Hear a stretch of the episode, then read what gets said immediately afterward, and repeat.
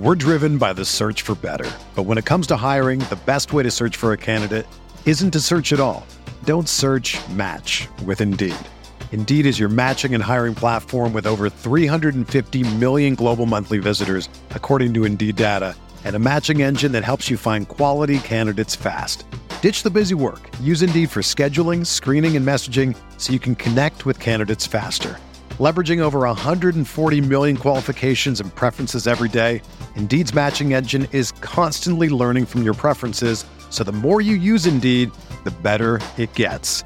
Join more than 3.5 million businesses worldwide that use Indeed to hire great talent fast. And listeners of this show will get a $75 sponsored job credit to get your jobs more visibility at Indeed.com slash BlueWire. Just go to Indeed.com slash BlueWire right now and support our show by saying that you heard about Indeed on this podcast. That's Indeed.com slash BlueWire. Terms and conditions apply. Need to hire? You need Indeed. TickPick should be your first choice to buy basketball tickets because they save fans money by never charging any service fees, ever.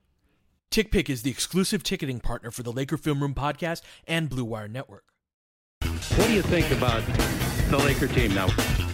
You follow the box scores of the games every day? Just the Lakers. You're kidding. That is really a compliment.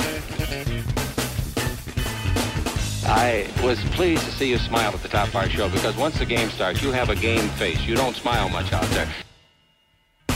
I don't think you have to do things for money anymore. Correct. What's up, Laker fans? Welcome to the Laker Film Room podcast brought to you by the Blue Wire Podcast Network. I'm Pete, joined by Darius and Mike. And the Lakers lost in Milwaukee yesterday, but as frustrated as I was after the Chicago game, I thought the Milwaukee game was, or at least has the potential to be, a, a great stepping stone for the team. I want to start with the just the very first play of the game on offense because a lot of my enthusiasm is built around the performances of Russell Westbrook and Talen Horton Tucker in yesterday's game. And both guys are great pressure on the rim guys. We've talked about that so much in the theoretical and seeing space opened up for them more and more in yesterday's game was one of the things that I was really excited about along with I thought our transition attack in terms of uh, like THT up the wing, it's not transition points, but it's like early offense. Anyway, I was really happy with our driving lanes and our ability to get to the rim. Very first play of the game, D. The ATO runs some false action out of a 1 4 high set, the old UCLA cut set, right? That Luke used to run that in LeBron's first season here. Runs some false action out of that, and then clears open a ball screen in the middle of the floor with AD and Russ getting downhill. And Giannis is the guy that's got two in this situation. And so Giannis makes a defensive player of the year caliber play where he kind of gobbles up Russ and takes away the passing angle as well, forces a turnover. But it wasn't a an 18 second play for a cross screen for an AD post up, right? It was let's get Russ and Anthony Davis going downhill, I loved it and I thought it really set the tone for how we played. You pointed out the ghost screens that we were we ran a couple of times in the first quarter that were other examples of that. Russ had a 15 assist, 3 turnover night. Talen has been wonderful. We'll get into him more as the show goes on, but I was really thrilled offensively even though we didn't hit shots with our shooters with just kind of the the concept of of that game and how we attacked. I was definitely encouraged by yesterday's game. I feel like I sound like a broken record because I haven't been upset really about any of these losses, so to speak. I think all of them can be contextualized properly when viewed through the right lens. You see or you get the gist of what occurred that game. I too was happy with a lot of the stuff the Lakers were doing on the offensive side of the ball. That action that I was describing before, like the Lakers one of the things that they can do is you've mentioned this a lot, Pete, but there's like foot speed issues with the team. Mm-hmm. And we often think of foot speed issues in very specific on ball ways, right? Like either defensively or um, offensively in your ability to to create separation when when you have the ball or if it's off ball work it's more can you get to the corner on a closeout. Yeah, can he sprint on the wing on right? offense, right, to to deep corner, sure. But basketball, and this is true in soccer, Mike. So I'd love to get your thoughts about this as is as well. We often talk about advantage. And advantage within basketball, similar to soccer, doesn't necessarily have to mean like, oh, I have advantage on the ball. It's creating sep. You can create separation and gain advantage at any spot on the floor, right? And so the the ghost screen actions that the Lakers were running, they actually start with screen to screener actions, with with ram screen actions, right? And so AD is setting screens for Carmelo Anthony in order to give Carmelo Anthony space to then come set a screen for Russ in order to give Russ some space and create create micro advantages within a single set. And I think that that's yep. one way the team can start to account for some of the speed and quickness deficiencies that mm-hmm. they have within the half court. And so, Mike, am am I off base there a little bit? Even in like comparing it to soccer, where you you do all of the you do so much work in soccer off the ball. Like let me run into open space here, and then the ball is going this way, and you're always trying to create advantages all over the pitch in order to then set yourself up to be in a scoring position, and that may be way later down will down the road. And so I, I I liked some of the Lakers offensive approach from that perspective in in yesterday's game with can we create micro advantages within a possession and you, they have to do more of that especially without LeBron because he is he is an, a singular advantage creator with with the ball. Well, first of all, Pete, welcome to Boston, buddy.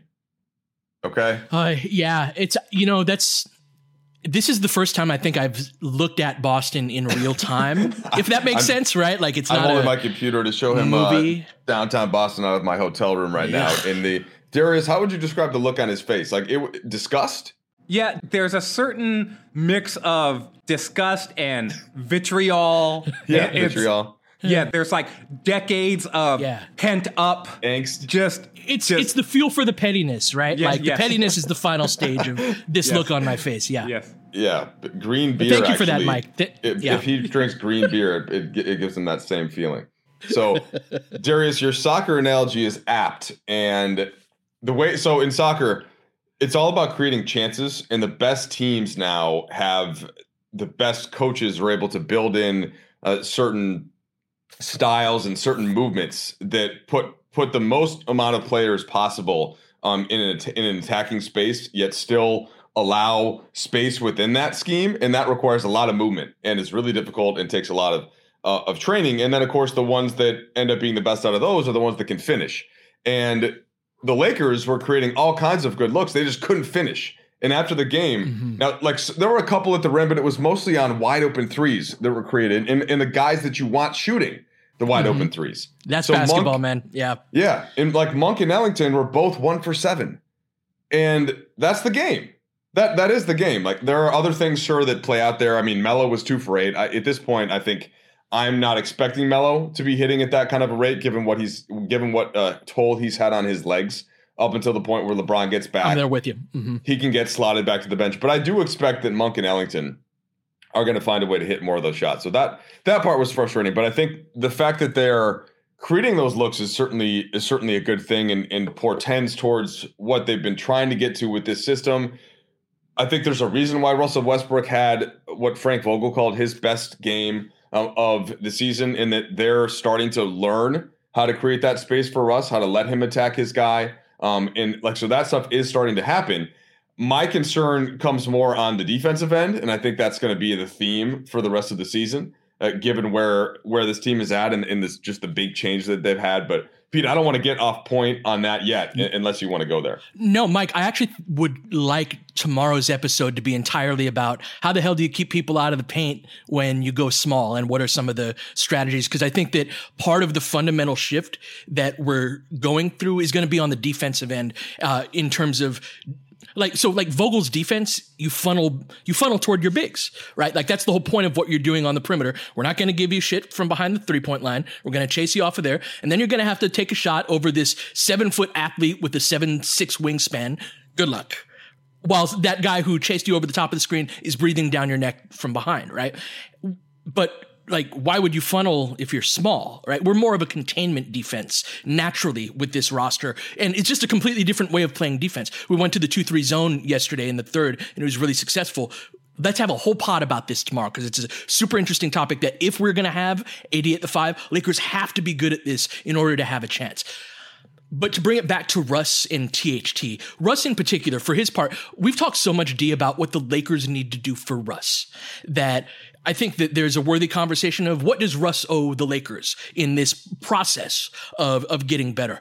I thought he, his decision making, he passed up a ton of shots where he could have taken a pull up jumper. So he turned it over that first play of the game where Giannis uh, ate him up on, on the, you know that play that was drawn up.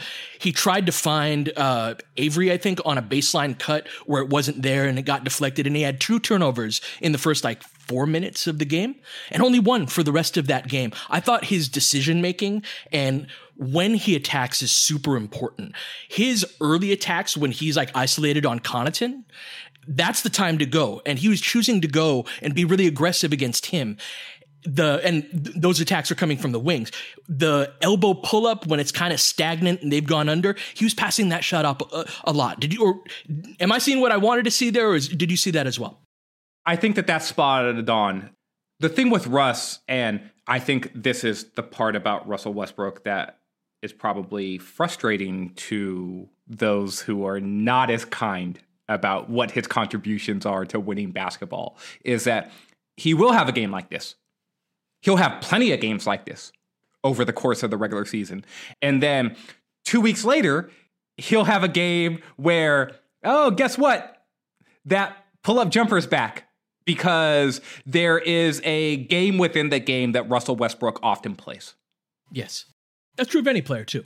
It is true of any player. Or from your decision makers, right? Like LeBron plays a similar game within the game in terms yes. of like, this is how I'm going to, they're the decision makers of not just that you attack, but how you go about it.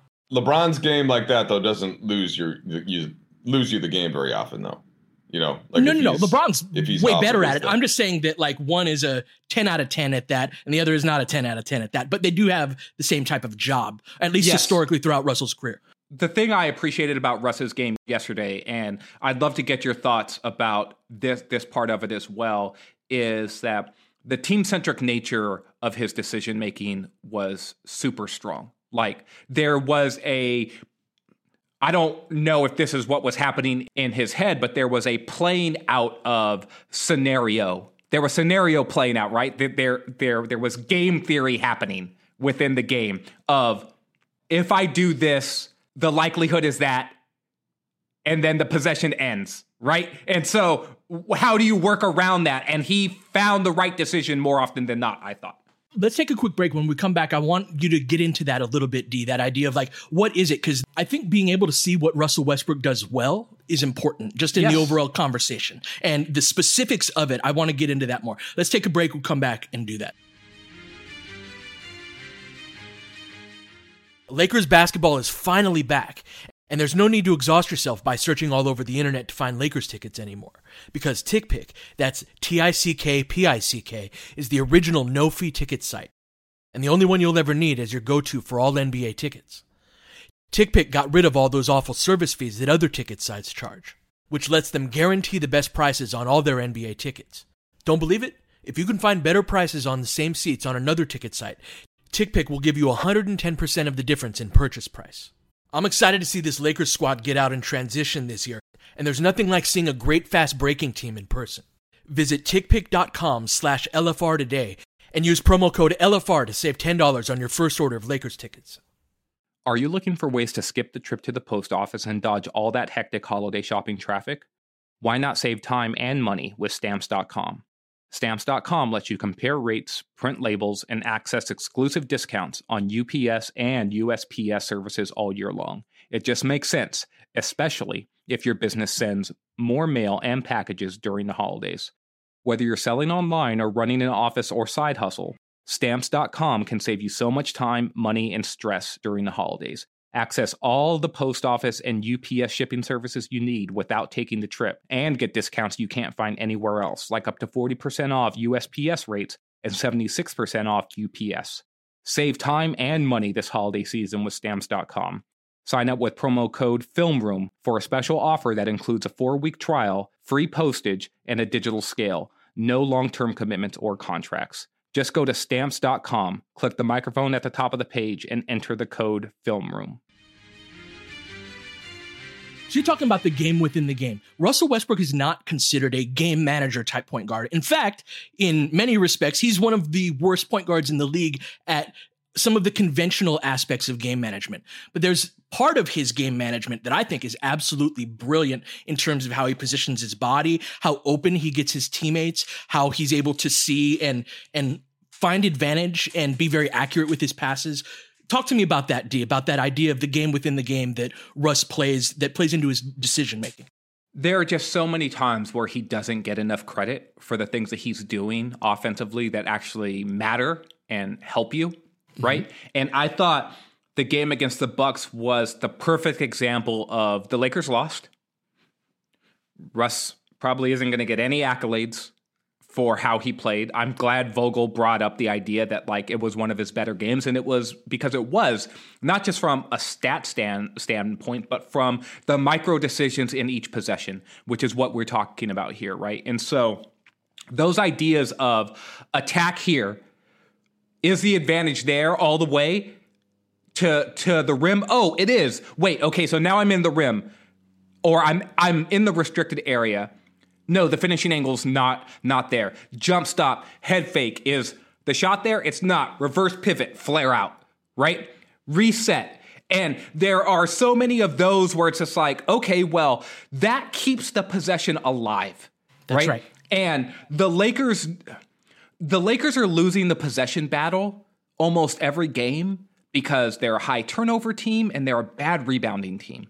Right? And so these are two areas where you actually need Russell Westbrook a lot. You need him to help on the backboards, mm-hmm. and you need him to make better decisions as a passer and as a as a ball security player, as a game manager, right? And it's it's it's silly to say, and this is a football analogy. You're you're not going to try to turn Michael Vick into Trent Dilfer, right? right? And so he's never going to be a game manager guy. But what you want is to choose those moments where now is the time to break out and scramble versus no, now's the time to throw it out of bounds and keep the drive alive, right? Because I'm not going to run around and take a sack here. That's that's bad game management. And I thought the game I thought this game against the Bucks Mike was one of Russ's better game management from a decision making perspective because empty possessions are what's going to kill the Lakers right now. And they got more chances I thought within the number of possessions that that they had. And just like you said it was the finishing that let them down. It wasn't the process that let them down. And that was encouraging to me yeah, and I think because what you said earlier about Russ not getting credit sometimes for the good plays that he makes, I just think about the nature of getting an assist. And if you have 15 of them, and, and we, at this point, I think we kind of gloss over that, and that means that Way too he much. put the he put the ball in a position for somebody to score, you know, and have a good look and have a good shot 15 times, and, and it actually happened, which means there were probably several other plays where somebody didn't score off that. And so that is an, an incredible skill. That is an incredible talent. It also means that he had the ball a lot and that his usage is really high. And that's going to tick back some when LeBron gets back.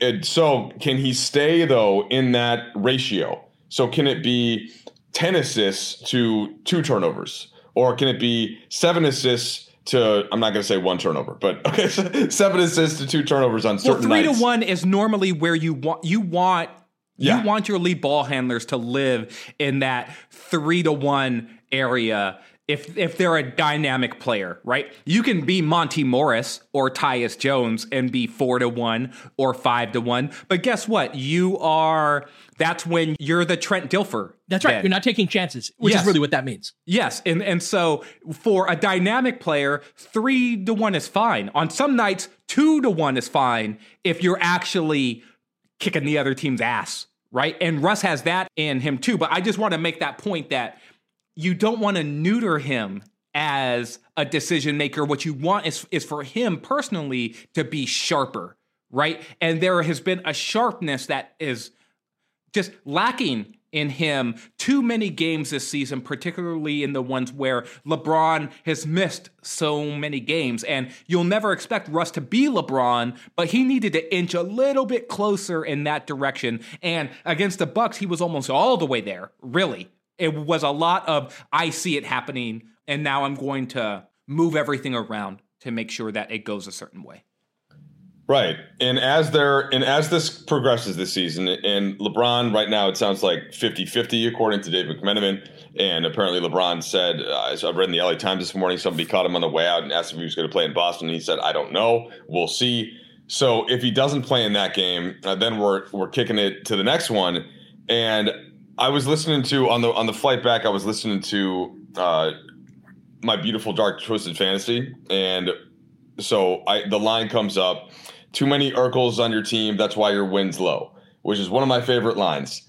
And I did like that does apply directly to the NBA. So if you have too many guys out there that can't play or that can't shoot, and even this goes in the sense of like Russ assists or somebody else, then like those weak spots are going to drag you down. And I, I just would, I think we would all love them to get to the point where it's fewer Urkels and it's just more it's more guys that you're that you're used to um, out there. And by the way, shout out to Semi Ojeleye 0 for 7 uh, last night. That was not helping Milwaukee um, anytime that he was on the floor, right? Were part were times that the Lakers were able to come back. We're going to talk about a Semi Ojeleye post up in tomorrow's episode because that's one of the uh, examples of how to how to play small ball, right? Anyway, uh, I'm glad you brought up the Urkels because the tenor of this episode has been really overwhelmingly positive, in part because our shooting from good shoot like that's part of basketball. Your shooters are going to have games where they go four for 22 on their shots when normally on the same quality looks they'd go 10 for 22 and then you win by eight, right? That's basketball. That's going to happen we lost that game in particular during the Urkel lineups, right? We were we were up like 22 to 12 to start that game. And then the end half of that first quarter is when Giannis is getting to the rim over and over again. We're going to talk about all that tomorrow. And then we're getting our butts kicked at the start of the second quarter and the fourth quarter because Vogel takes, and I, it's a justifiable approach, right? Of we're down so many guys. There have been a couple games where Vogel has just had like a four minute stretch, yeah. where I call them survival lineups yes. that I'm almost certain are done to preserve the integrity of the other 20 minutes in that half, where it's like I can get the lineups that I want for 20 minutes. Then we've got this four minute stretch where it's just Frankenstein. Pete, this is what the Warriors did last season mm-hmm. when they sat Steph and Draymond together, and it's just like you just hope to survive yeah, during those minutes lineups. because yeah. you don't have enough talent on your team to actually say we can we can spread this out. We could play all of these other guys. What you really want to do is win those other 40 minutes. You want to win those 40 minutes by enough that the minutes that mm-hmm. you almost expect to lose like that's the game they're playing. Anyways, I, I, I think that THT could be on the floor Me during too. those lineups, right? Like I, I I see where he's going, and I think it's it's totally you know understandable. But I think just having one guy on the floor that can get his own would be a, a huge help. Nonetheless, that's where that game was lost. Mike is that stretch of of the game, and that's why when I looked at the starters, when I looked at the lineups that were more like these are the guys that are going to play or didn't have two or three guys on the floor that weren't going to play, I, I was really in, encouraged by that. The one stretch that I thought, if you want to say like the worst stretch of the game where they lost it, was was actually the end of the second quarter when Bobby Portis went on like a personal assault and they couldn't clear a defensive rebound and they went from basically being down one with five with four minutes left to being down eleven um, at the half. So that wasn't one of those those lineups. That's fair, but the the the second quarter, the beginning of the second quarter and the beginning of the fourth quarter were where those leads were lost. Let's talk about that end of second quarter lineup, though. D, we were giving up. I, ah, it's hard to do this without getting into the uh, into the defensive stuff. Mike, let's table that for tomorrow. It's I, I want to talk about about table that it. lineup in particular because I know you have uh, concerns about our ability to protect the rim. Let's take a quick break. When we come back, we'll talk about uh, about THT. We're driven by the search for better. But when it comes to hiring, the best way to search for a candidate isn't to search at all. Don't search match with Indeed. Indeed is your matching and hiring platform with over 350 million global monthly visitors, according to Indeed data, and a matching engine that helps you find quality candidates fast. Ditch the busy work. Use Indeed for scheduling, screening, and messaging so you can connect with candidates faster. Leveraging over 140 million qualifications and preferences every day, Indeed's matching engine is constantly learning from your preferences, so the more you use Indeed, the better it gets. Join more than 3.5 million businesses worldwide that use Indeed to hire great talent fast. And listeners of this show will get a $75 sponsored job credit to get your jobs more visibility at Indeed.com slash BlueWire. Just go to Indeed.com slash BlueWire right now and support our show by saying that you heard about Indeed on this podcast. That's Indeed.com slash BlueWire. Terms and conditions apply. Need to hire? You need Indeed.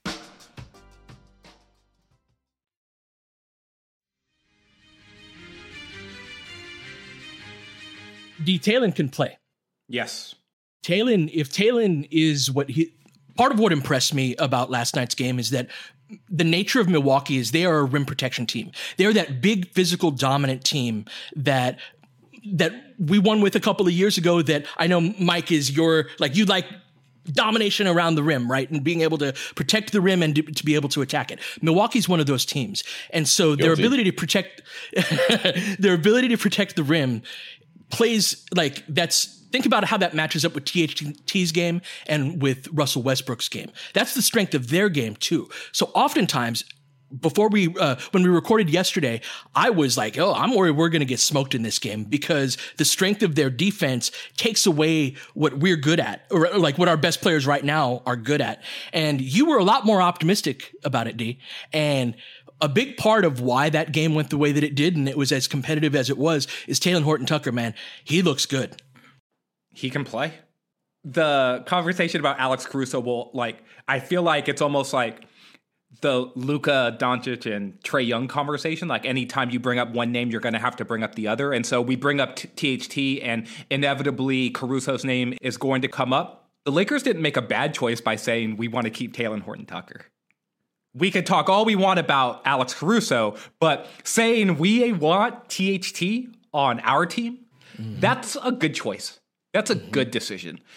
This kid is a marvelous offensive player, and he has worked on his game over the last two summers in ways where you see the growth exponentially. And it reminds me of that story that like Tony Allen told on Chris Vernon's radio show where he was watching him in the G League, South Bay Lakers were playing the Memphis Hustle down in Memphis and THT looked over at TA and was just like, I ain't even supposed to be here.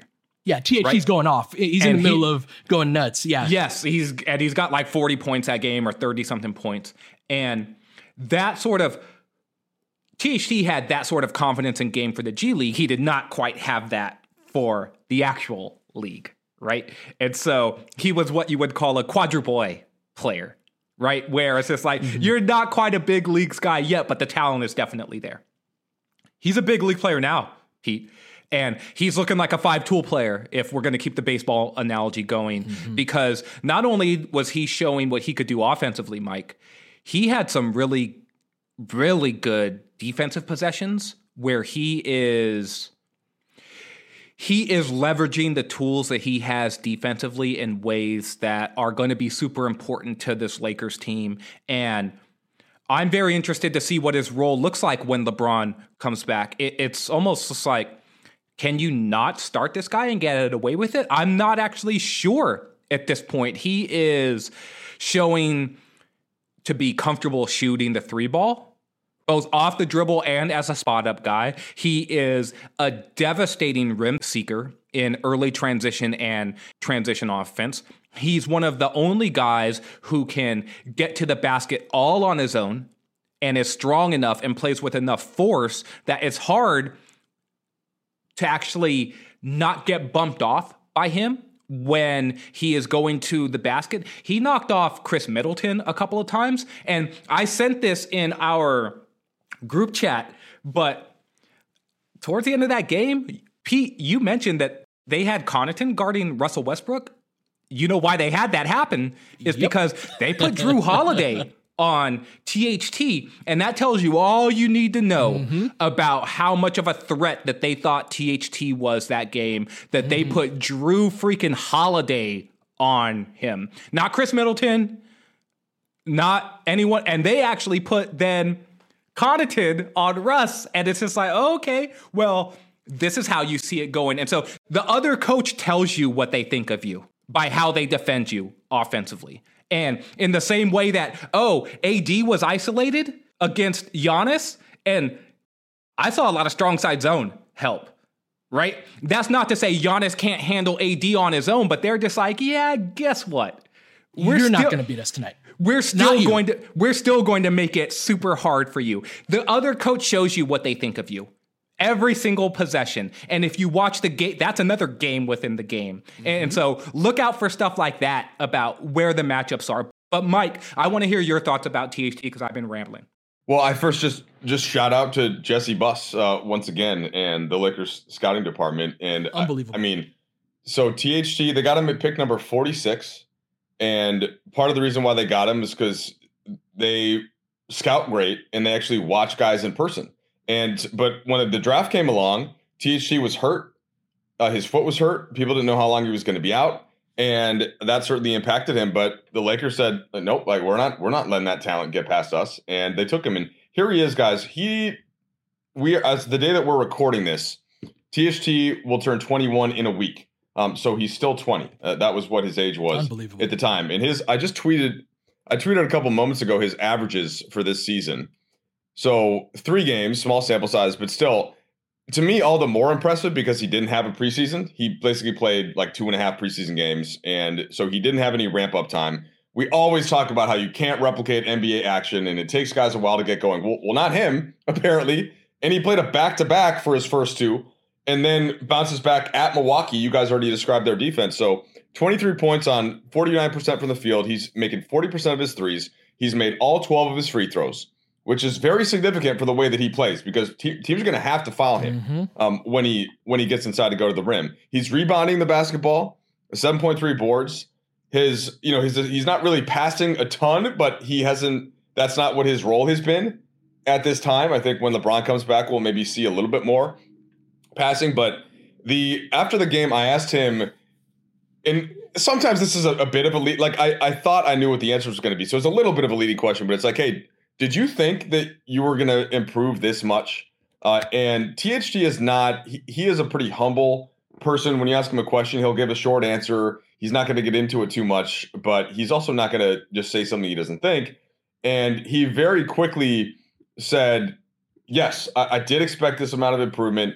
And the reason is because I, I trust my work. I trust the work that I put in in the summertime, which is music to Coach Pete's ears uh, as he nods. Oh, like, man. He's Trust so and, good, man. Trust and so work, I, Mike. And I wanted to, I thought he was going to get better, but I, in the Darius mold, kind of wanted to see how much better he got for this regular season until I, I thought that he could really take on the defensive duty that Frank Vogel and Rob Pelinka had mentioned.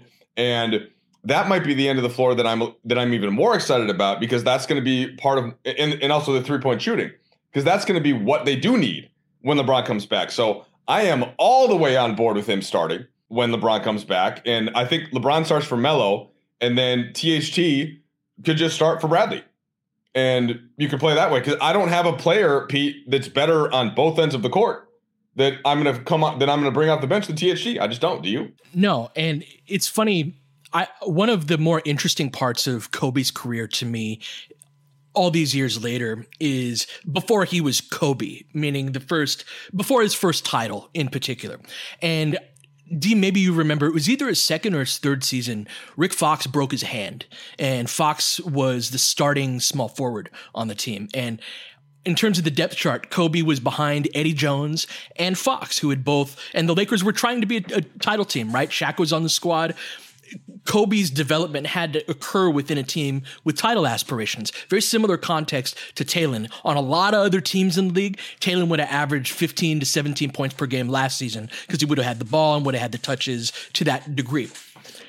different development arc when you're on a team that's competing for for something. And Kobe started that year just gangbusters. He was so good to start that season. And that was the conversation is like, well, shit, how do we put this guy back on the bench, right? Like, sure, Fox is good. Sure, Eddie Jones, everybody loves Eddie Jones, but how do you put him back on the bench? And that's in, in many ways, like, talent makes a leap that's undeniable, that cream rising to the top, that he's going to force some some hands on that. I want to talk about his defense real quick because I think that he, yeah. Darius, I think he's essential to small ball working with this team. Because just because you don't go small doesn't mean that physicality doesn't matter anymore. In fact, in many ways, you have to make more decisions. More, you have to. It matters yes, more. Have, it matters. More. And more. so Talen is physical as shit. He's so he's such a tank on both ends of the floor on a team that's desperately needed a couple of tanks, and and LeBron's one of those There's, guys too. That it's part of what makes it work. Did you see his box out? Uh, his box outs on Giannis, and he had a couple of. There were some plays where Giannis went over the top of him, and that's something that DeRozan yeah. did too. That's going to be a weakness of his, right, in terms of evaluating of what can and can't he do defensively. But he he had a, his career high in rebounding. He was boxing guys out. He can do some of the physical things, the strength things that you need from a player that can also handle the ball and bust your ass on the other end of the floor. So that's a super unique weapon, man. He is a forceful player in a team that needs to be built around force in whatever way they're going to play. You're going to play big, you better play with force. You're going to play smaller, you better play with force. You've got LeBron James and Russell Westbrook on your team. You have Anthony Davis, who is, I think, being maligned for things that are basically just like, have you not watched Anthony Davis his his whole career? Some of this stuff is just what he is as as a player. THT though, when defensively, the things that he understands is that he's got big, strong hands and long arms, and he understands how to use his body in ways that are going to absorb contact and then stalemate you. And so, I don't know if you guys ever did this, but when I was a kid, I'd turn on Prime Ticket and mm-hmm. there'd be some just random sport on. Surfing. Kelly surfing Slater, would be yeah. on. yes, or beach uh-huh. volleyball. Uh-huh. Karch Kiraly and all them dudes, yeah. Or sumo wrestling. Was Billy Mack up in that?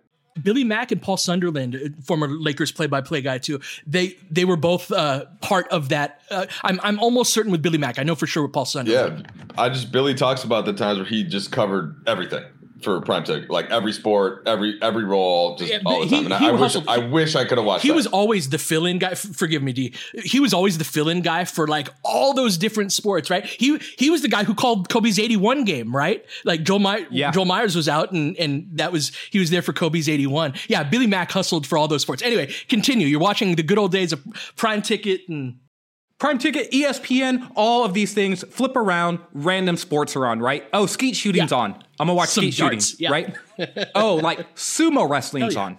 I'm gonna watch sumo wrestling.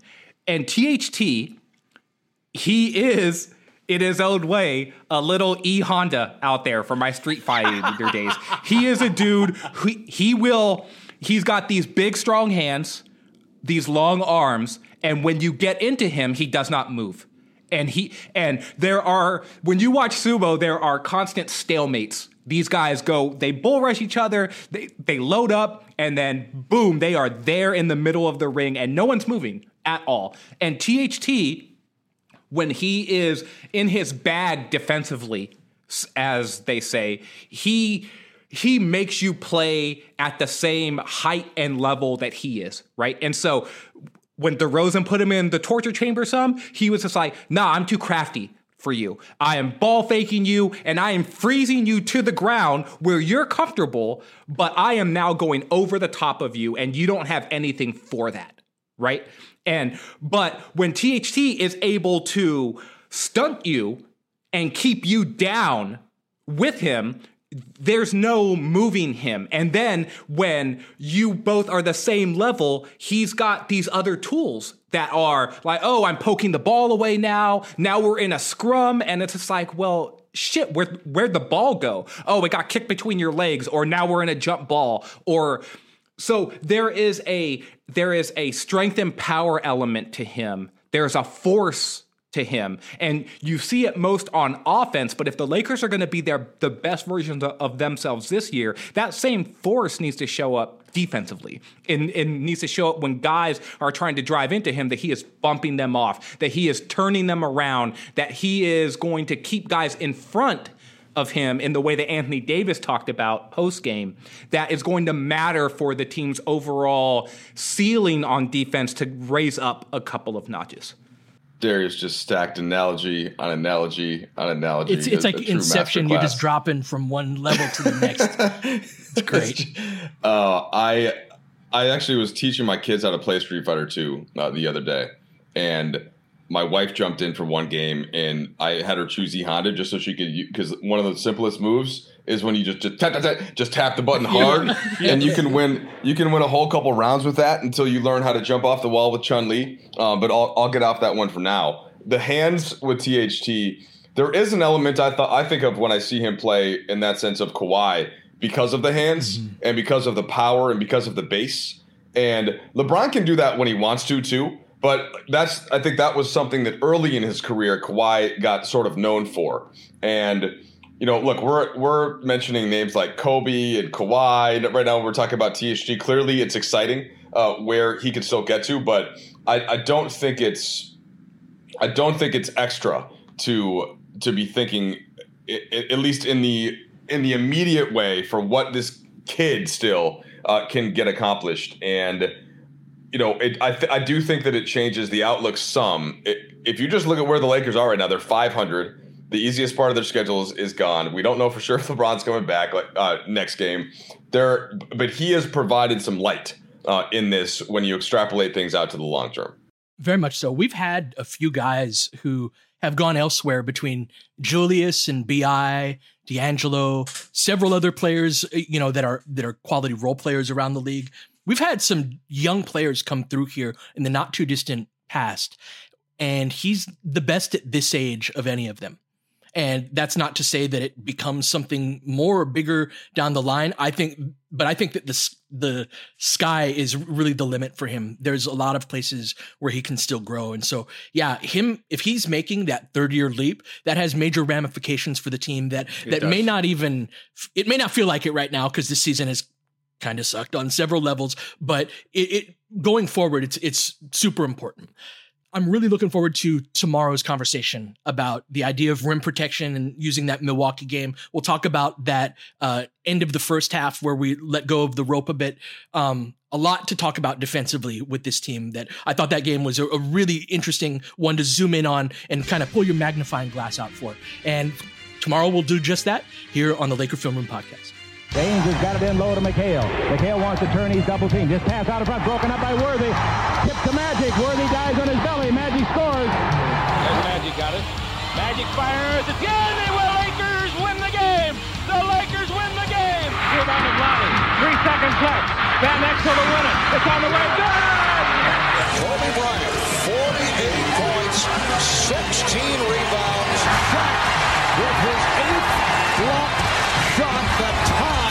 NBA Finals record. A lot of Laker fans sticking around for this. You're seeing something that's very rare indeed. A Laker to get MVP chance right, in Boston. In Boston. Of all places. Are you kidding me? Kobe. Hard to believe. Are you kidding me? Unreal. Are you kidding me? Lakers looking to push. Bryant spinning in the lane. Back for Gasol. Pretty pass. And it's back to a three-point game. Kobe Bryant picked up by Bell. There's the move. Two, one. Miss it. Unbelievable. For the victory. It's over. Shot clock now to five. Bryant. Yes. And that was a little tap to Alvin Gentry. Add insult to injury, Kobe. I mean, what a shot. I mean, you can't defend that. Are you kidding me? 2.1 seconds remaining. Denver a foul to give. Jokic Trying to disrupt Rondo. He puts it in. Here's Davis. 4 3 in the win. Oh, it's good. Anthony Davis has won it for the Lakers. James again. Oh, he hits another one. LeBron James putting together a closing quarter against the Nuggets. This historic 2020 NBA championship belongs to the Los Angeles Lakers. The Lakers conquer the bubble, and banner number 17 will soon hang in the rafters.